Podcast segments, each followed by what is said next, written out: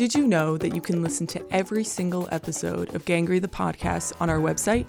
Just go to gangreythepodcast.com and you can listen to interviews with amazing writers and reporters like Pamela Colloff, David Grann, Janet Reitman, Tom Junod, Eli Saslow, Ben Montgomery, Lane DeGregory, and so many more.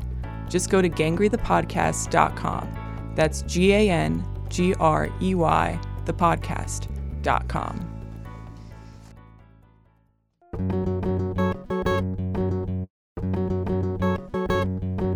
Welcome to Gangrey the Podcast. I'm Matt Tullis. On this episode, I talked with Sarah Weinman. Weinman is the author of The Real Lolita, The Kidnapping of Sally Horner, and the novel that scandalized the world. That book was published by Echo, an imprint of HarperCollins Publishers, in September. The book is a gripping true crime investigation into the 1948 abduction of Sally Horner and how it inspired Vladimir Nabokov's classic novel, Lolita. Weinman had to dig deep into a wide ranging collection of historical archives in order to tell this story.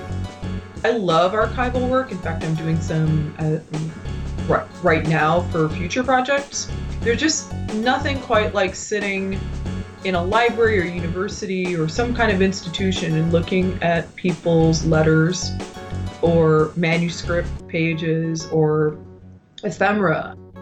Weinman regularly writes pieces of true crime long form, having been published by the New York Times, the Washington Post, the New Republic, the Guardian, and BuzzFeed, among others. But The Real Lolita is the first book she has written. She said she learned a lot about how to work with sources while working on this project. I think I also learned that it's really difficult but important to get people to tell their essentially their deepest darkest secrets and that it's really important to have as much empathy and as much understanding and as much care that you don't just sort of waltz in and be like tell me the worst thing that ever happened to you in your life Weinman covers book publishing for Publishers Marketplace. She is also the editor of the books Troubled Daughters, Twisted Lives and of Women Crime Writers, eight suspense novels of the 1940s and 50s. As usual, we've linked to the real Lolita and more of Weinman's work. You can find that at our website. That's at www.gangreythepodcast.com. Welcome to Gangrey the Podcast, Sarah. thanks so much for having me matt To start things off, I was hoping that you could talk a little bit about what the real Lolita uh, is about. So the short answer is that it's about the real life case that inspired Vladimir Nabokov's novel Lolita, which was published in America 60 years ago this year. And um, I got interested in it first as a long form piece. Um, I'd been looking for sort of my next crime story to work on. And as is my wont, I spend a lot of late nights on the internet looking at some combination of Wikipedia and entries about unsolved cases or missing people and Reddit threads and true crime related message boards. So all of that kind of converged into a, one specific rabbit hole that led me to this 2005 article in the Times Literary Supplement entitled What Happened to Sally Horner? And it wasn't the first time that I'd read that piece, but somehow this was the time when it stuck.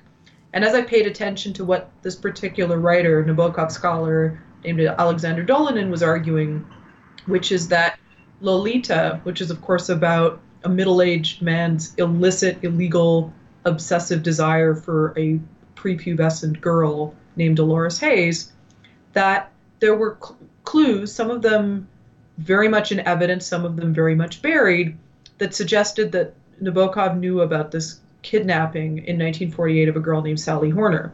And in fact, in Lolita, the novel, there's a line late in the book where Humbert Humbert, who's the middle aged man in question, thinks, Had I done to Dolly, that being Dolores Haze or Lolita, had I done to Dolly perhaps what Frank LaSalle, a 50 year old mechanic, had done to 11 year old Sally Horner? And though I read Lolita at 16 and then reread it, it again, I wasn't, there were so many things to pay attention to Lolita that this wasn't a line that jumped out at me. But seeing it in the context of this essay, it all all of it made me wonder had anybody reported out Sally Horner's kidnapping as a crime story. So that's what I set out to do and so I learned the details that showed that it took it took her from Camden, New Jersey, which was where she grew up, and on to Atlantic City, and then Baltimore, and then Dallas, and then finally to San Jose, where she was rescued after a 21 month cross country nightmare. And so the more that I learned, the more that I just felt this felt compelled to figure out what, what news information was still accessible, what court documents could I find, were there people still alive to remember Sally that I might be able to talk to, and so on and so forth. So the initial result was a long form piece published by a Canadian magazine called Hazlitt, but I knew pretty quickly that I had a lot more to say, especially not just about what happened to Sally herself, but how her life and her case intersected with Nabokov's writing of Lolita. And so that became the book. Yeah, and and so um, at, at what point did you realize that there was that connection? You know what I mean? That that I mean, you you said you read the book when you were 16, but but I guess in the process of researching Sally Horner, when did you start thinking there definitely is more here that I want to look into? It, I mean, when I read that initial Times Literary Supplement piece that was originally published in 2005, so it happened around mid to late of 2013, and I got to work on the long form story in March of 2014 and it was published in November of that year. So I spent several months gathering together information and documents and reporting what I could find at the time.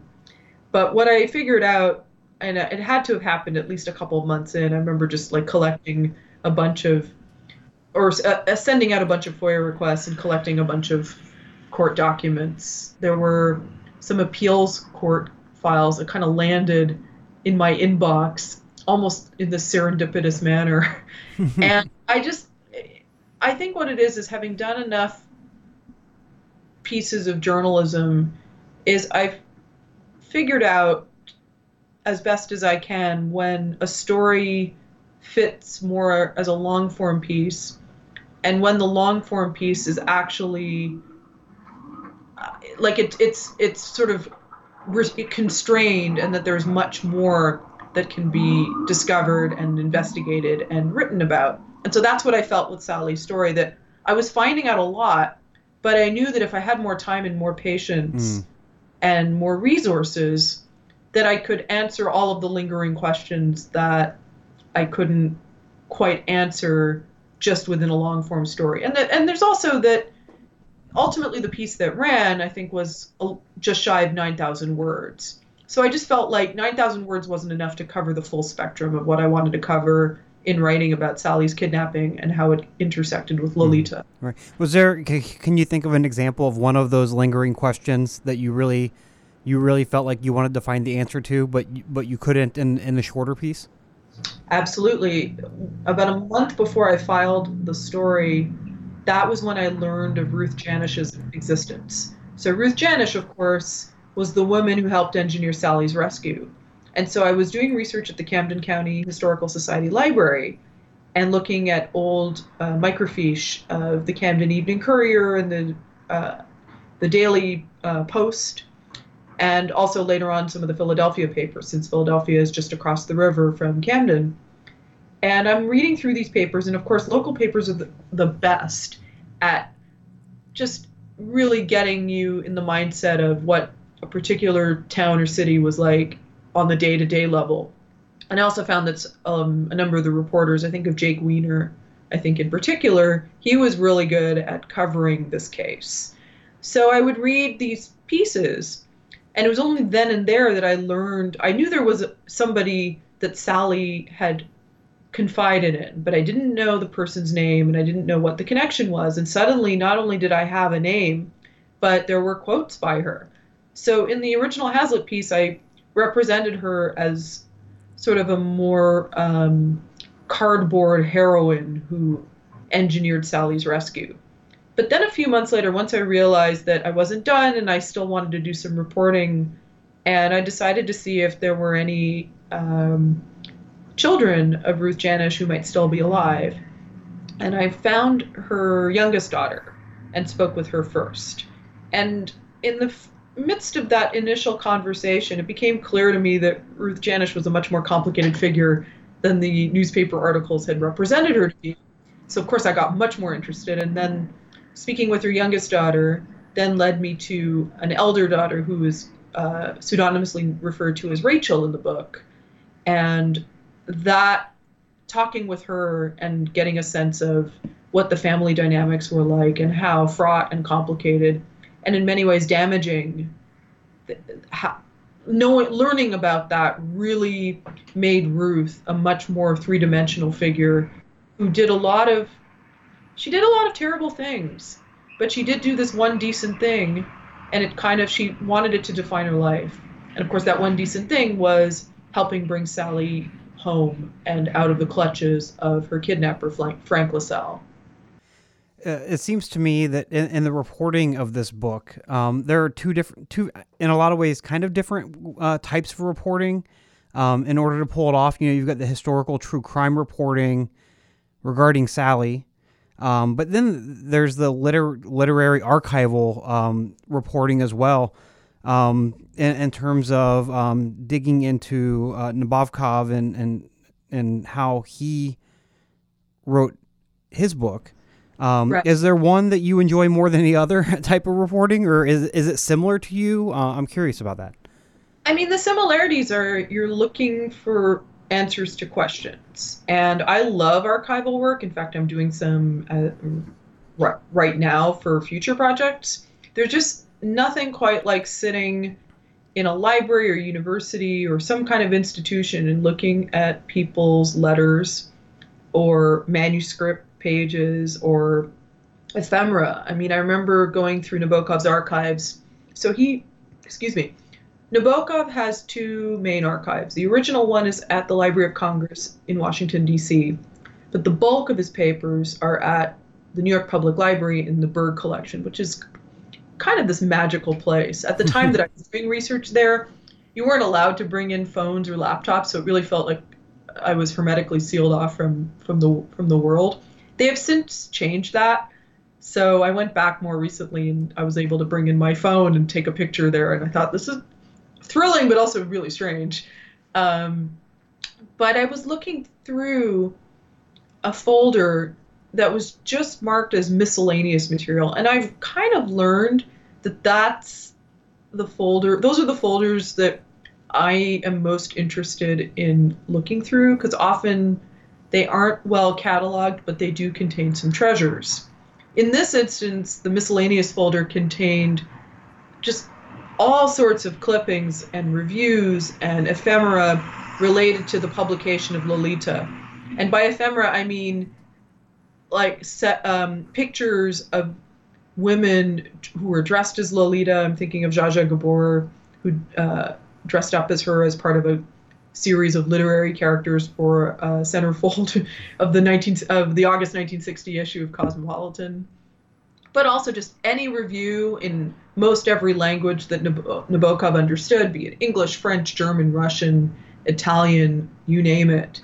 And yet, even in the midst of all this ephemera, there was nothing at all except for that note card in the LOC archives relating to Sally Horner. And because I knew there had been at least some correspondence, I found it intriguing that there were no there was no trace evidence of this.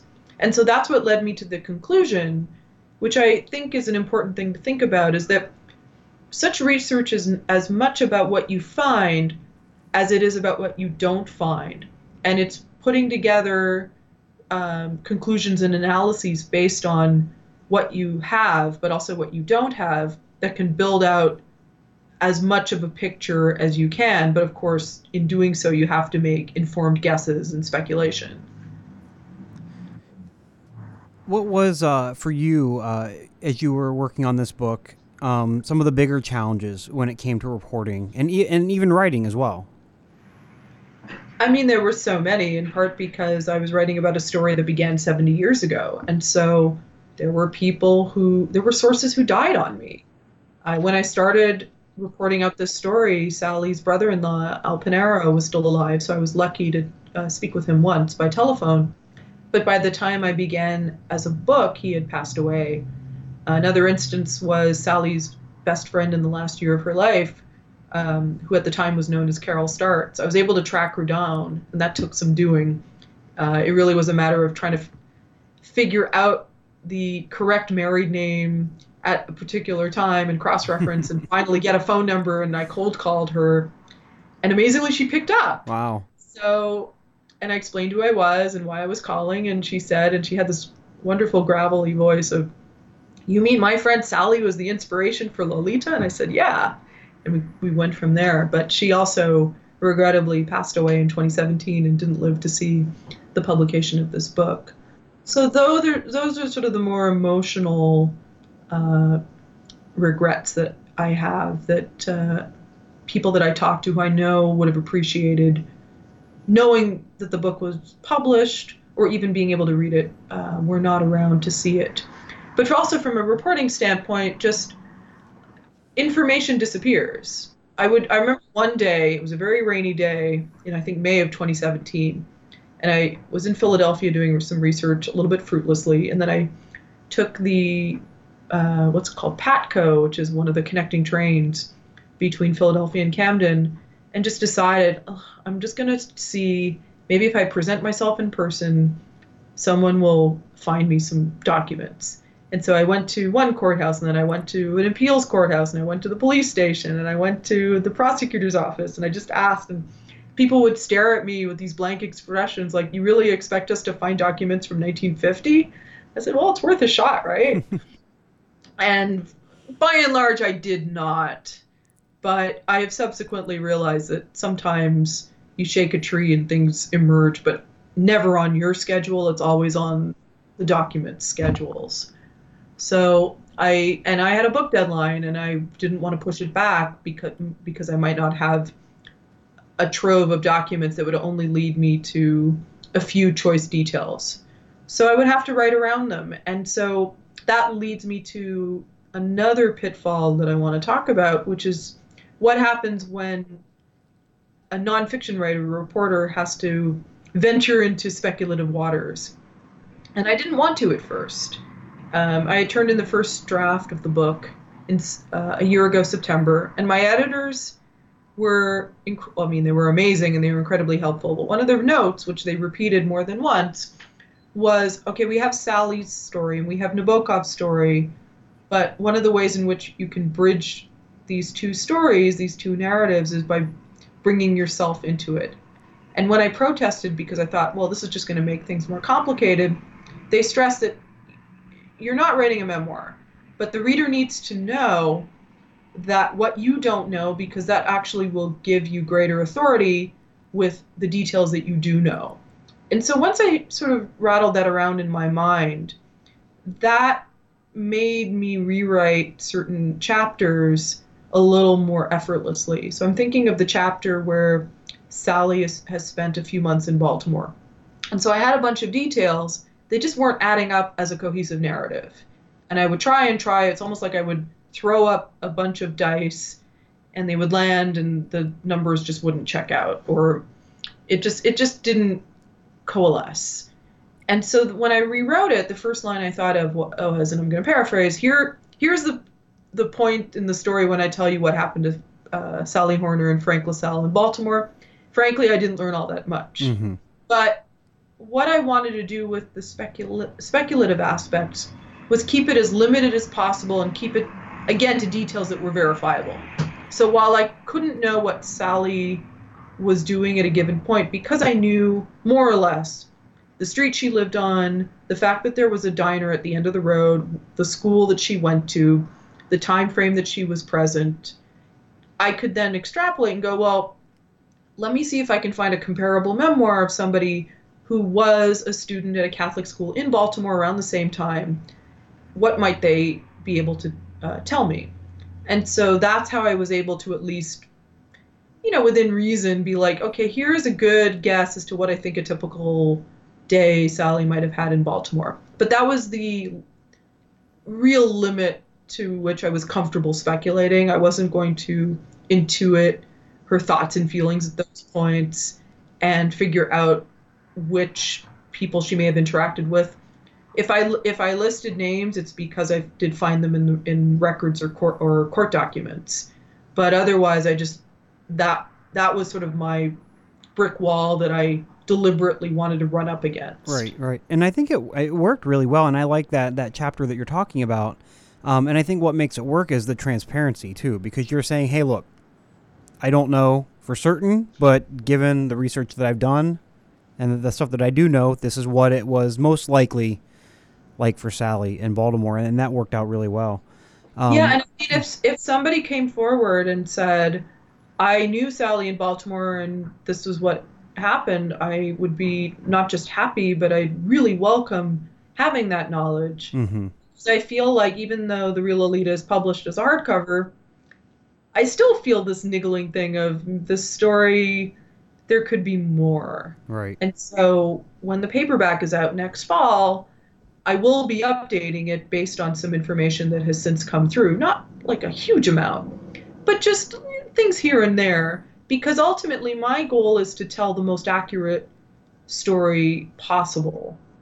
And I want it to come as close to the truth about what happened to Sally Horner as I can possibly report out. But of course, and I think this is the main philosophical quandary of any nonfiction writer, is that we have facts, but we're constructing a story, we're creating a narrative, and as a result, we're beholden to the way our particular brains work.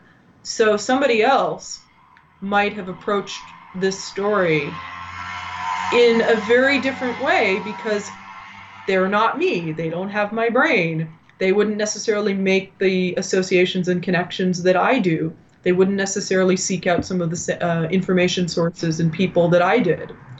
But so my Sally Horner, so to speak, is as accurate a reflection of the information that I had on hand. But it's also why I never want to forget that Sally was family. She had people who loved her, she had people she loved, people who remember her. And so, even though it was important for me to tell her story in the best way that I knew how, I also wanted to make sure that I was you know, within reason, doing right by her relatives, because they're the ones who are who still have to live with this unimaginable loss all these decades later. Right. You know, uh, I have done some uh, historical archival um, type research and stories, and the hardest thing for me is really bringing the writing to life. And I thought you did a really, really great job with that in this book, and that it, it reads so lively. Um, what can you take me through your process when, when you do all this research and then you sit down and you have to, to bring this stuff, you know, these old court records and these old old newspaper articles um, uh, to life? What, what's your process like? I mean, this is where I think having cut my writing teeth writing a lot of fiction is helpful. Obviously, fiction is imagination, 100% imagination, and nonfiction is supposed to be 100% truth. But in reality, when writing fiction or nonfiction to entertain and to engage the reader, writers can employ a lot of the same techniques. So I felt that it was really important that the real Lolita read fast. I wanted it to have the sense of being a suspense thriller. And so pacing was really important and creating indelible characters as best as I could was really important to me. It's not so much just being like, here are a few facts were placed here and there, but I really wanted the sentences to reflect that these were living, breathing people. And so I do feel like the techniques between fiction and nonfiction do help one another. Um, and certainly the fact that I published short stories from my early 20s onward helped me as a journalist, and then I'm presuming nonfiction and all the techniques that I have learned from doing long form reporting and now books will eventually help when I next approach uh, fiction projects. Mm-hmm. So it isn't that they, you know, it isn't that fiction and nonfiction blur. It's that the techniques are can be more similar because ultimately I'm telling stories, and some, and in this case, these are true stories but the way that we tell stories and the way that we approach narrative all have the same aim, which is is the reader going to put this down? Is the reader going to care? Is there going to be an emotional connection? Um, and are they going to keep reading? And so all of those are central questions, no matter what side of the fiction nonfiction divide you are on.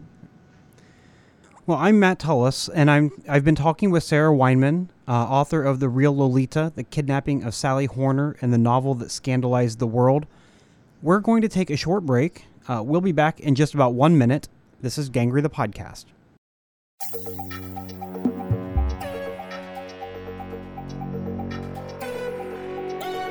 Gangrey the podcast is brought to you by the College of Arts and Sciences at Fairfield University. Fairfield grounds students in the 500 year old Jesuit tradition of academic rigor and personal reflection, providing them with the critical skills needed to succeed in work and life. Students work with passionate faculty and have the chance to study abroad, participate in civic engagement, and conduct hands on research across a variety of disciplines.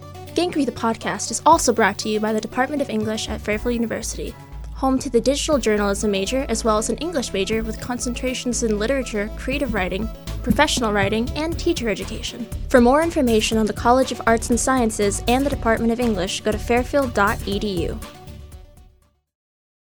Welcome back to Gangrey the podcast. I'm Matt Tullis, and I'm talking with Sarah Weinman, author of The Real Lolita, which mixes in historical true crime reporting with some historical literature based reporting uh, the book was published by Echo, an imprint of HarperCollins, back in September.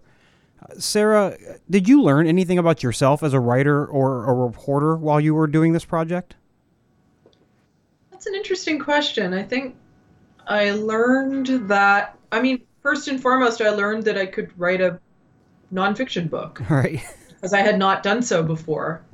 And I didn't, I sort of, you know, I think every project has its own internal calculus. And because I wrote the, the Real Lolita, the book, out of order, in part because I'd had this long form story, so I didn't want to repeat myself. But also just because of some other reasons, I was more housebound for the winter of 2017. So then I would concentrate on Nabokov sections. And then when winter was over and I felt more ready to travel, then I could combine a lot of the research and the reporting and get those all done. So just learning how to write a nonfiction book was itself a tremendous experience. I think I also learned that it's really difficult but important to get people to tell their essentially their deepest darkest secrets and that it's really important to have as much empathy and as much understanding and as much care that you don't just sort of waltz in and be like, tell me the worst thing that ever happened to you in your life.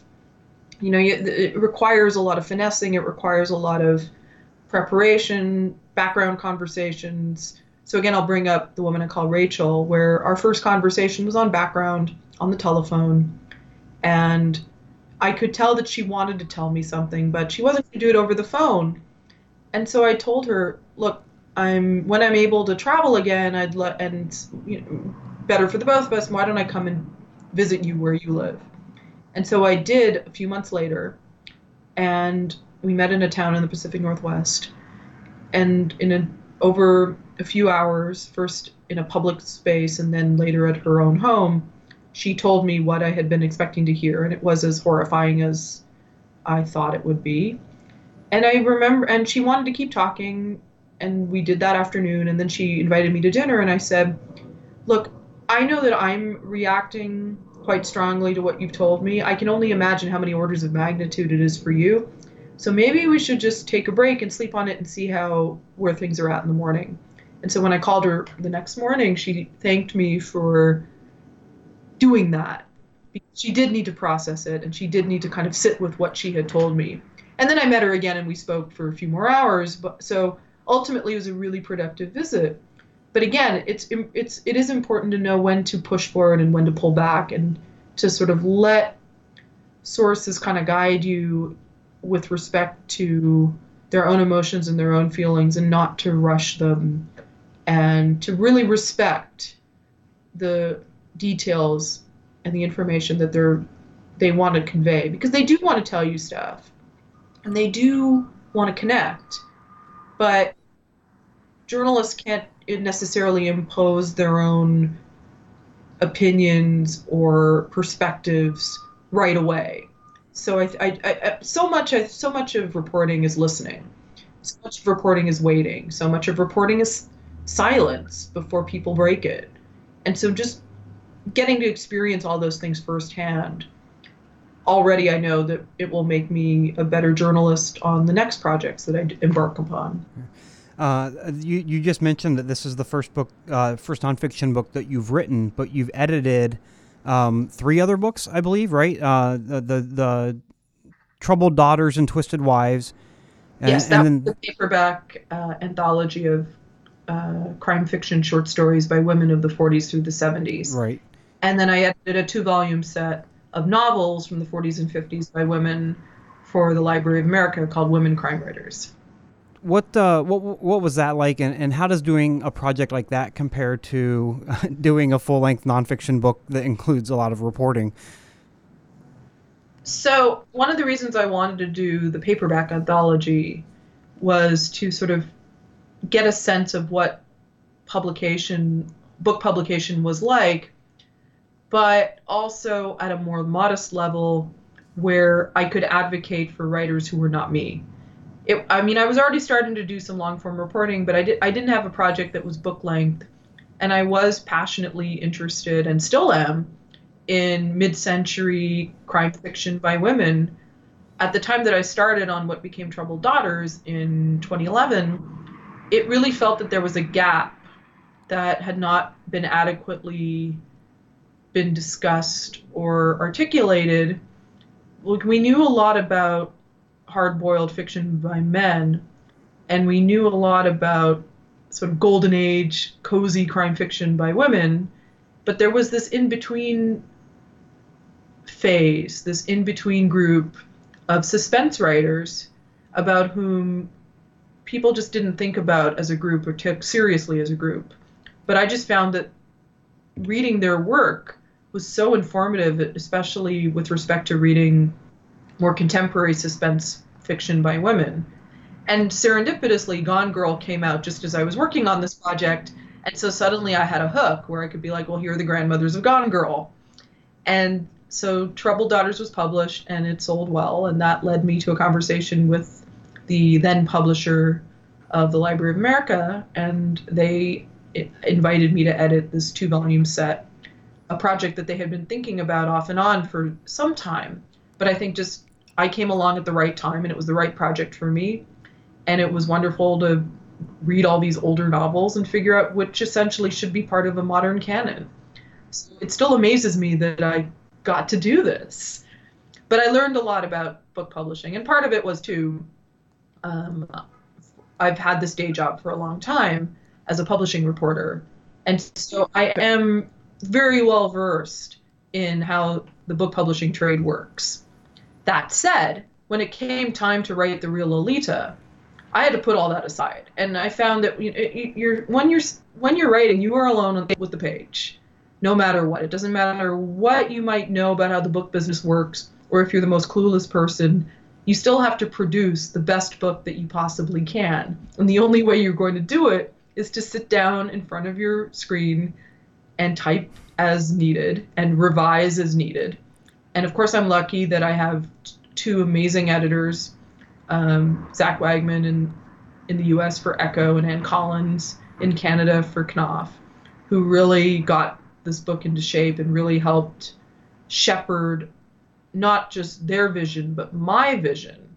And so it's a collaborative process, but in the end, it's still it still ends with me, the writer. Uh, how did you get your start uh, as a reporter and a writer? I mean, I like to say it was through a series of happy accidents. um, let's just say that I was not the writer in the family. I have an older brother who uh, still lives in Toronto, and he was a longtime writer and reporter for Maclean's, which is the equivalent of Time magazine in Canada. At when I went to university later graduate school, it was pursuing science. Um, and when I went into graduate school, I moved to New York in August of 2001 to go to John Jay College of Criminal Justice and study in their forensic science program. So I'd always had an interest in crime, really from an early age. And I think back and I realized that being a child in the 80s in Canada, there were just a lot of formative crimes that were happening. I mean, I was too young for this one serial killer, Clifford Olson, but I certainly heard about his crimes a little bit later. And when I was a teenage girl, the major event crime wise were uh, the killings by Paul Bernardo and his wife, Karla Homolka, of teenage girls who were a little bit older than I was. So I just felt like a real resonance. And it felt very scary to be a teenage girl at that time in the early 90s. So all of that kind of influenced what I wanted to study and what I wanted to pursue. And so when I learned of John Jay's existence and thought, wait, I can combine biology and crime in a discipline, this and I get and I can move to New York. this is amazing. I have to do this. So I saved up. I spent a year working and saved up the tuition money, applied, got in, moved. 9/11 happened, and of course, my 9/11 experience was both very distant, but I had a particular window because of classmates who were working at the Office of Chief Medical Examiner processing remains and really working on the ground. And so the following summer, I did an internship at the ME's office in their investigations unit, and there were still people who were assigned to help process human remains and so I really learned a lot from being in that particular internship environment. While I was at grad school, I was also working one day a week at a wonderful mystery bookshop called Partners in Crime in uh, New York's Greenwich Village. And so that was really my first exposure to the book business. I quickly learned that no, I didn't want to own a bookstore. um, there was just the the margins were too low and the stress was too high. But I built up an initial library of contemporary crime fiction, which I had been reading seriously since college. And I met authors and I met editors and agents and other people in the book business. And eventually, and I'm skipping ahead a few steps, when I had returned back to my hometown in Ottawa, uh, in part because my lease was up, I had finished the coursework of my graduate school, and I had a thesis to write up. I had a lot of downtime and this was 2003, and there weren't that many blogs to begin with, and there were none at all devoted to crime fiction. So I started one with the very fanciful title, and I wish I remembered why I picked it, but it's called Confessions of an Idiosyncratic Mind. It lasted about seven years, and it kind of became a virtual water cooler for the crime fiction community. And I would attend conventions, and I would go to book events, and essentially, this blog led me to my first book reviewing assignments, which led to columns, which eventually, as I grew more restless and, and ambitious, led me to want to pursue reporting for short form as a publishing reporter and then more long form pieces. So by 20 by 2012, I was pretty well on track of long form crime stories are really what I want to do most of but I also do like literary criticism and book reviewing. And in fact, I'm as we speak, I'm working on a couple of pieces. So I never. Those are always sort of the two sides of my professional brain. Right. I know you had mentioned that you also kind of started writing uh, fiction uh, yes. at one point. Uh, are those all also crime related, or, or do they spin off in some way? Let's put it this way the vast majority of the short fiction that I have published either appear in Ellery Queen's Mystery Magazine or its sister publication, Alfred Hitchcock's Mystery Magazine, or various crime related anthologies. So I know I have a story. It was accepted for publication this year, which means it'll probably be published sometime next fall by Alfred Hitchcock. I had a story last year in Ellery Queen. I had a story last year in this one anthology um, relating art to crime stories. So I find that crime is such a roomy genre that it pretty much can encompass any idea in any form and any theme you could possibly imagine. And I just feel like crime crime is everything to me. Crime is society, crime is philosophy, crime is uh, just anything. And so I don't think I'm going to run out of stories to pursue, whether they're as fiction or as nonfiction, that don't have some criminal element to them. Because I just, I'm fascinated. I feel like we can't understand the way the world works without understanding how uh, crime plays into that. Well, Sarah, thank you so much for joining the podcast. It's it's just been wonderful talking with you uh, about your book, uh, The Real Lolita, as well as your your writing life. Thank you so much, Matt. It's been a pleasure.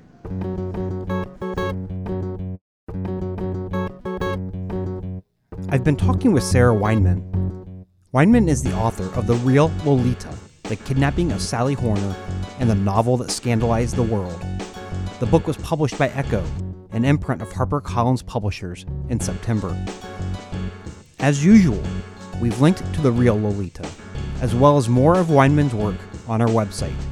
You can find that at www.gangreythepodcast.com. Stay up to date with the podcast by following us on Twitter. That's at Gangrey Podcast. Gangrey is spelled G A N G R E Y. You can also like the podcast on Facebook. You can subscribe to Gangrey the Podcast on iTunes, SoundCloud, or any Google Play app. Just search Gangrey, that's G A N G R E Y, podcast. Gangrey the Podcast is produced in Donnarumma Studios at Fairfield University. It's made possible by the College of Arts and Sciences and the Department of English at Fairfield U. Our music comes from Audionautix. The promos and sponsorship messages were voiced by Mimi Lachlan and Gracie Eldrenkamp.